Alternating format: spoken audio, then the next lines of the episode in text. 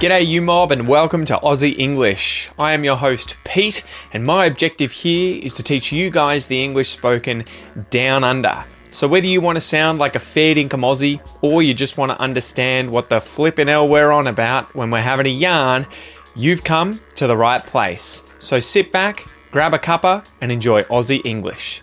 Let's go.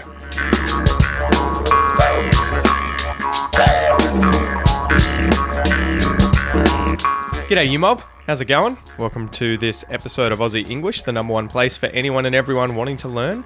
You guessed it, Australian English. So, guys, how's it going? Sorry again for missing uh, the episode last weekend. It just, yeah, it had been a full on week. Uh, lots going on with kids, and, and I just need to get better with managing my time. But yeah, in the meantime, I hope you enjoyed the Pete's Two Cents episode that I released during this week. So, I'm currently recording this on a Thursday. And I believe that the Pete's Two Cents episode came out yesterday, maybe the day before. It all becomes a bit of a blur. But anyway, how have you been going, guys? I hope you're all well. I thought I would share with you today, you know, as a bit of news. I started guitar lessons recently. So I think we've covered on the podcast before, probably in the episode with my wife, Kel, where we talked about how to ace a job interview. She got hired for a music school working at reception, and uh, I've recently sort of taken up guitar again after a probably 15 year hiatus. I haven't really played since my early 20s. And she, obviously working at a music school, was like, Why don't you get lessons here? You know, I can hook you up with a good teacher, and you can come in when you're picking me up from work, and I can take care of the kids, and you can have your half an hour lesson. So I said, initially, I was like, nah, I feel a bit embarrassed. I'm old, you know, I'm not like most of the people going to these lessons are probably, you know, in primary school or high school. So I feel like a bit of a weirdo being a little older, sitting there with my guitar, going in and getting lessons from a teacher that's about my age. But yeah, in the end, I ended up kind of swallowing my pride and being like, you know what? I want to learn. I want to get lessons from a teacher. And so I started and I had my second lesson yesterday, which was amazing. And I thought I would mention it just because I have made real progress already after just two lessons because of the information that the teacher has shared. So it is really funny sort of getting back into private lessons for something and learning something again from, you know, the beginner stages and trying to improve at that thing and having a better appreciation for how useful this is, right? Because you guys, a lot of you are probably getting private lessons, maybe group lessons if you're inside my academy, and you know, you have these experiences as well. And I need to get my head back in the game and be able to relate to that so that I can help you. But it, it's been really interesting getting these lessons because I definitely know better now how to learn a new skill especially something like music where my main goal is to try and get better at improvisation and being able to play, right? I want to be able to improv. I want to be able to just sit down with the guitar in my hands and sort of make a tune up on the spot and just play. And in order to do that, you effectively have to build quite a bit of fluency. You know, you have to understand the fretboard on the guitar, the chords, the patterns, the different chord progressions, and then all the different scales and positions for your hand to go in and everything like that. And so that's sort of like music theory is the underlying grammar of guitar. And being able to play songs like this is sort of like having a um, giving a speech spontaneously about a subject, right? There are a lot of a lot of similarities, a lot of parallels between learning to be good at improvisation with a musical instrument and being fluent in a language. So yeah, I think at the moment I'm sort of treating guitar like a foreign language and it's been paying off. It's been paying off so far because yeah, I'm focusing on the sort of low hanging fruit, the stuff that I can smash out quickly and get the biggest result from. So yeah, that's what I've been up to. Bit of spiel there at the start. Hopefully, um, you guys who are learning an instrument as well can apply what you you learn from learning languages to speed things up. Before we get into today's episode, where we're going to cover the expression dig your own grave, to dig your own grave, I want to remind you if you want the transcripts for all the episodes on the podcast except for the Pete's Two Cents episodes, those don't come with transcripts. If you want the transcript so you can read and listen at the same time, you want to be able to get bonus episodes, you want to use the premium podcast real time player so that you can listen and read at the same time, I really recommend signing up to the premium podcast membership. You can get access to this at aussieenglish.com.au forward slash podcast. Okay, so let's get into today's Q&A, question and answer. This one comes from Jaden Souza, who asks, What does the word avo mean in Australian English? Avo, avanavo. That used to be a, an expression I think we saw on ads on TV, where effectively we're reducing the word have and saying av because it rhymes with avo, right? And avo is Aussie slang for an avocado. An avocado. Avo. Have an avo. Have an avo. An avocado, which is a pear shaped fruit with a rough, leathery skin and smooth, oily, edible flesh, right? It's green on the inside, it's got a massive seed on the inside. And I think these things initially evolved from memory when I was doing biology at uni. They evolved a really thin layer compared to today of the flesh around the seed, and they were eaten by things like elephants and would pass all the way through them. And the seed would end up in the elephant poo and have a lot of fertilizer and be able to grow out of that. But the flesh initially around the outside of the fruit was there to attract things like elephants to eat them. But yeah, it's a really cool word. And the reason I love the word avocado, as well as the slang term avo, is because it comes from a, I think it's a Central or South American language. I think it's Nahuatl. So that's N A H U A T L. You Central and South Americans will probably know this better than me. And the word in Nahuatl is ahuacatl. I think that's how you would pronounce it. And it translates as testicle, right? So the genitalia of a male. How cool is that? And the reason is because avocados often grow in one or two or three dangling down from a tree and they kind of resemble testicles, you know, hanging out of a tree. So, yeah, it's it's just a really interesting word origin, right? You know, the word avocado or the word avo, the slang term comes from avocado, which I think comes from the Spanish word avocado from ahuacatl, and ahuacatl means testicle in a Native American language. Really cool, really cool. Anyway, guys, smack that bird, give it a slap, give it a kick, and let's get into today's joke.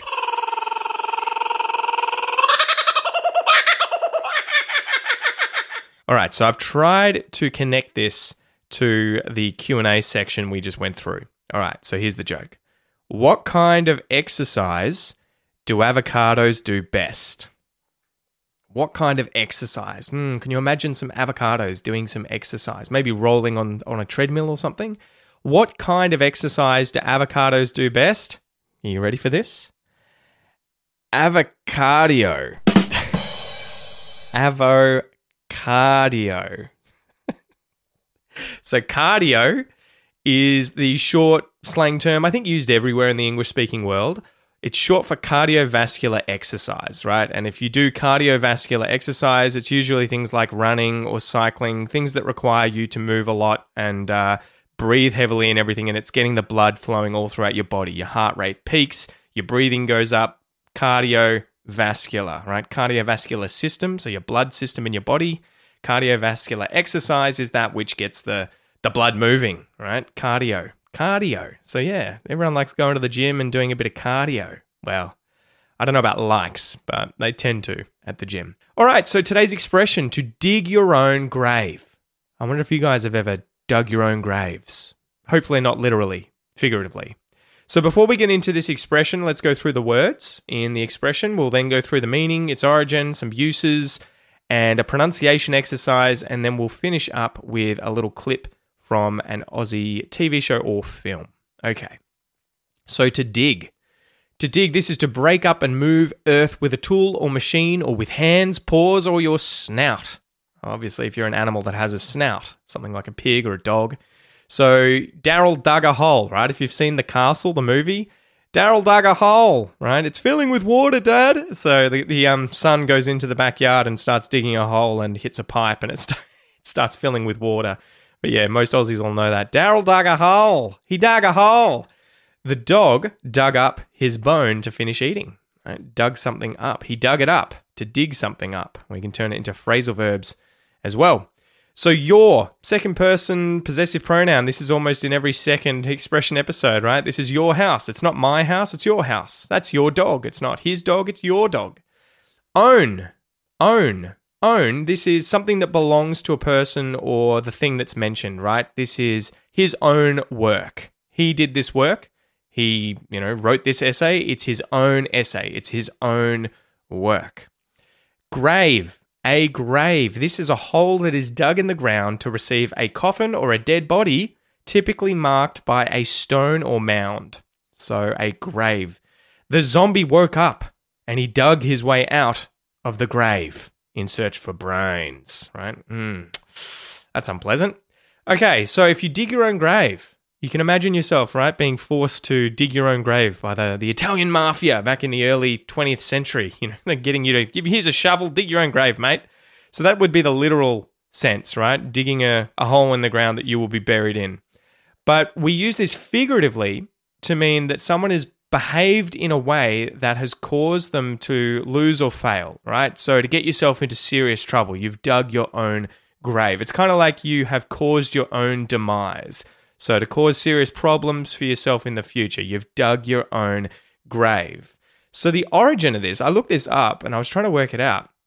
Apparently, to dig your own grave is a biblical proverb. So, a proverb from the Bible.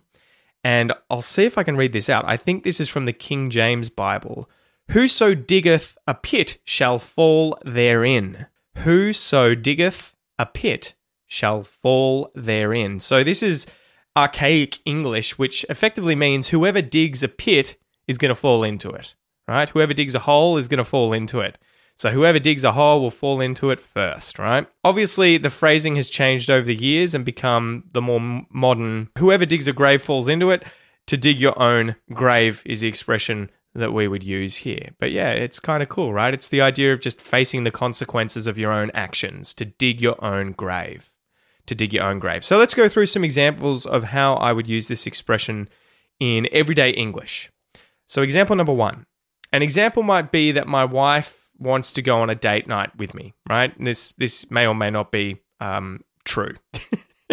so imagine that my wife sends me a text and she's like, "Look, we need to organize something, just you and I. We put the kids over at Nana and Grandpa's house for the night or something, and we'll go out and, and do something." So you know, we haven't been out in ages and she wants to catch up for some quality time together. So maybe she's booked a, a restaurant for us to go and eat at. Anyway, the night comes and I decide, you know what, uh, I, would actually prefer to stay home and watch the soccer match on TV. Uh, I might do that instead. Is that all right? But you still go to the restaurant, Kel. You know, if you if you want to eat at the restaurant, you go there. I, I don't want to stop you. You know, clearly, if I said something like that to my wife, I would be digging my own grave. I would be in serious trouble. I would be causing a huge problem for myself and I would have to deal with the consequences, which would probably not be good, right? I would have dug my own grave. Example number two imagine you're looking for a job and you know you apply to anything and everything even certain positions that you're not necessarily qualified to get so maybe you uh, embellish your CV, your curriculum vitae, your resume a little bit, and add a few extra points in there saying that you have experience that you don't necessarily have. And uh, all of a sudden, you find out that you have been hired as a lion zookeeper at the Melbourne Zoo. Your heart sinks. You know, you realize that you've accidentally applied for a job that you have no experience doing. You have absolutely no idea how to take care of lions.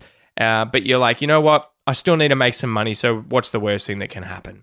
So you turn up to work, and um, yeah, you pretty quickly are found out to be a fraud, right? To have to have lied on your resume. They pretty quickly work out that you are not indeed a lion zookeeper when you accidentally head over to the elephant enclosure thinking that the elephants are the lions. So you've dug your own grave you probably don't get to come back the next day and keep working. You know, you're probably going to get fired. You'll have to live with the mess that you've made. You have to live with the consequences. You've dug your own grave. Let's go through a literal example, right? You've probably seen, as I mentioned earlier, those gangster films like The Godfather made about American mobs and criminals back in the early 20th century, you know, Al Capone using Tommy guns, that sort of thing. So there's always some poor guy in these shows or these movies that ends up, you know, stealing from the mob or maybe being a rat, right? Someone who snitches on them, tells the police or maybe the enemy about something the mob are doing,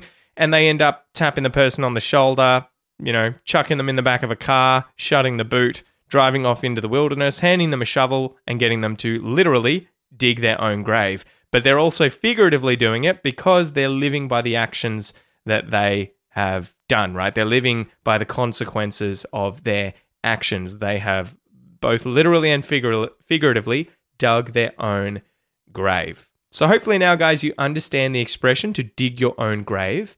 If you dig your own grave, it's to behave in a way that will cause you to lose or fail, right? To get yourself into serious trouble, to cause yourself serious problems in the future, to dig your own grave. So, as usual, guys, let's go through a little pronunciation exercise. So, this is your chance to practice your speaking out loud and work on your Australian accent. Are you ready to go? Let's do it.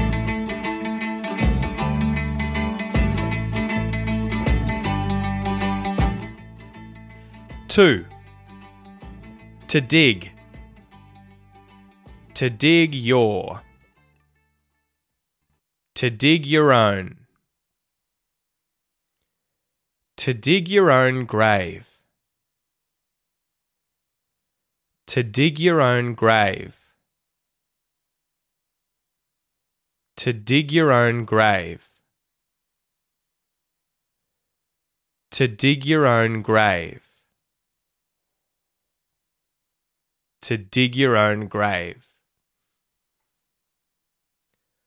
I dug my own grave.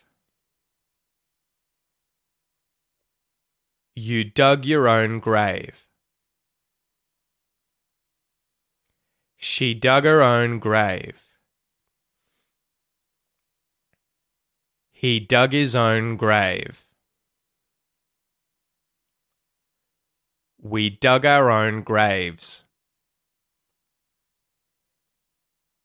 They dug their own graves. It dug its own grave.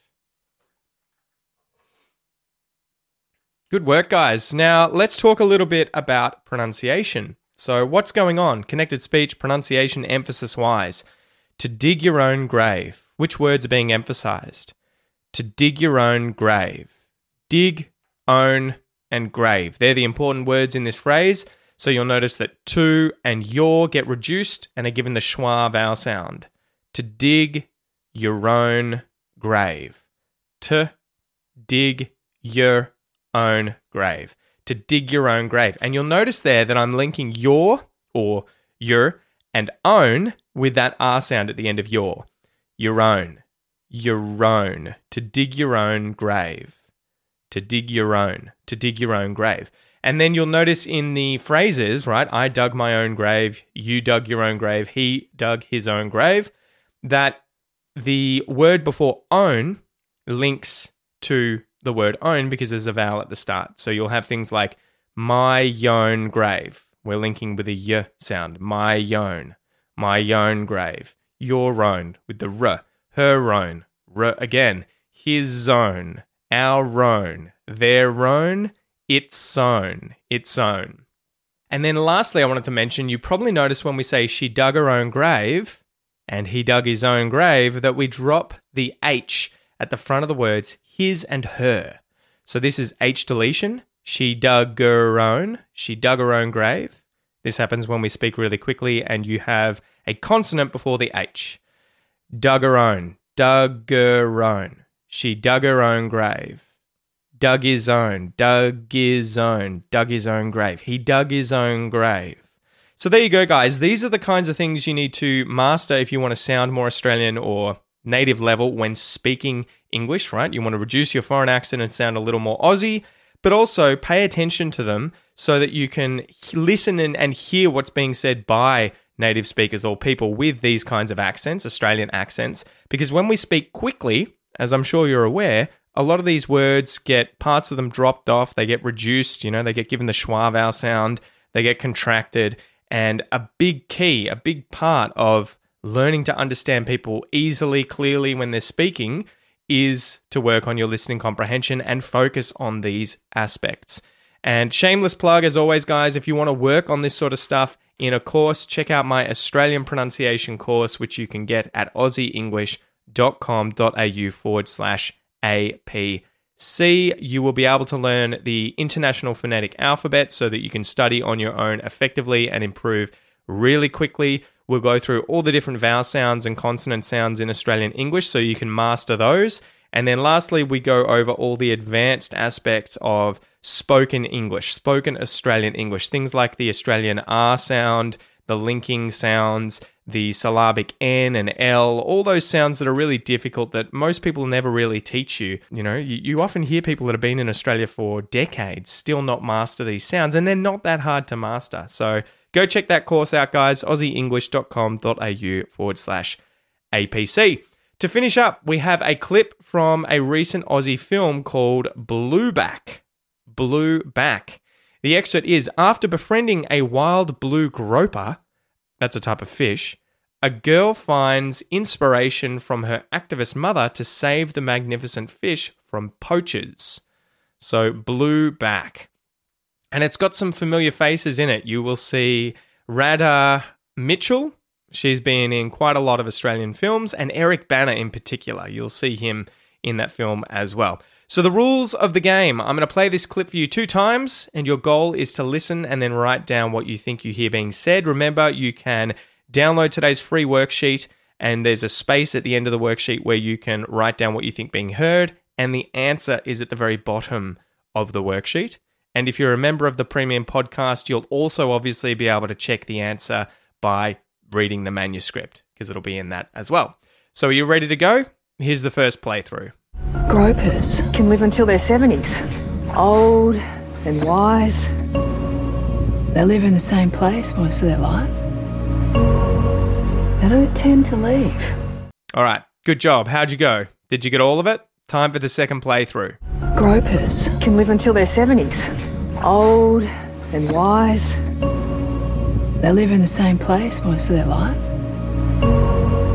They don't tend to leave.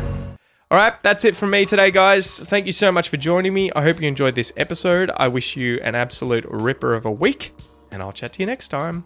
To.